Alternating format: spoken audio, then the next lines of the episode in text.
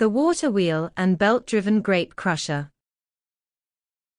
In 1919, this new processing and storage annex was added to the winery to help meet increasing demand for wine.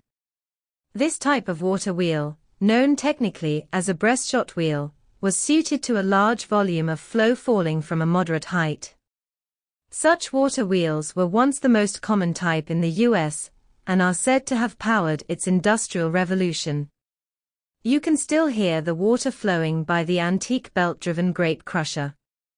On the left as you exit the building, you will be able to see the narrow canal which carries the water that once powered this wheel.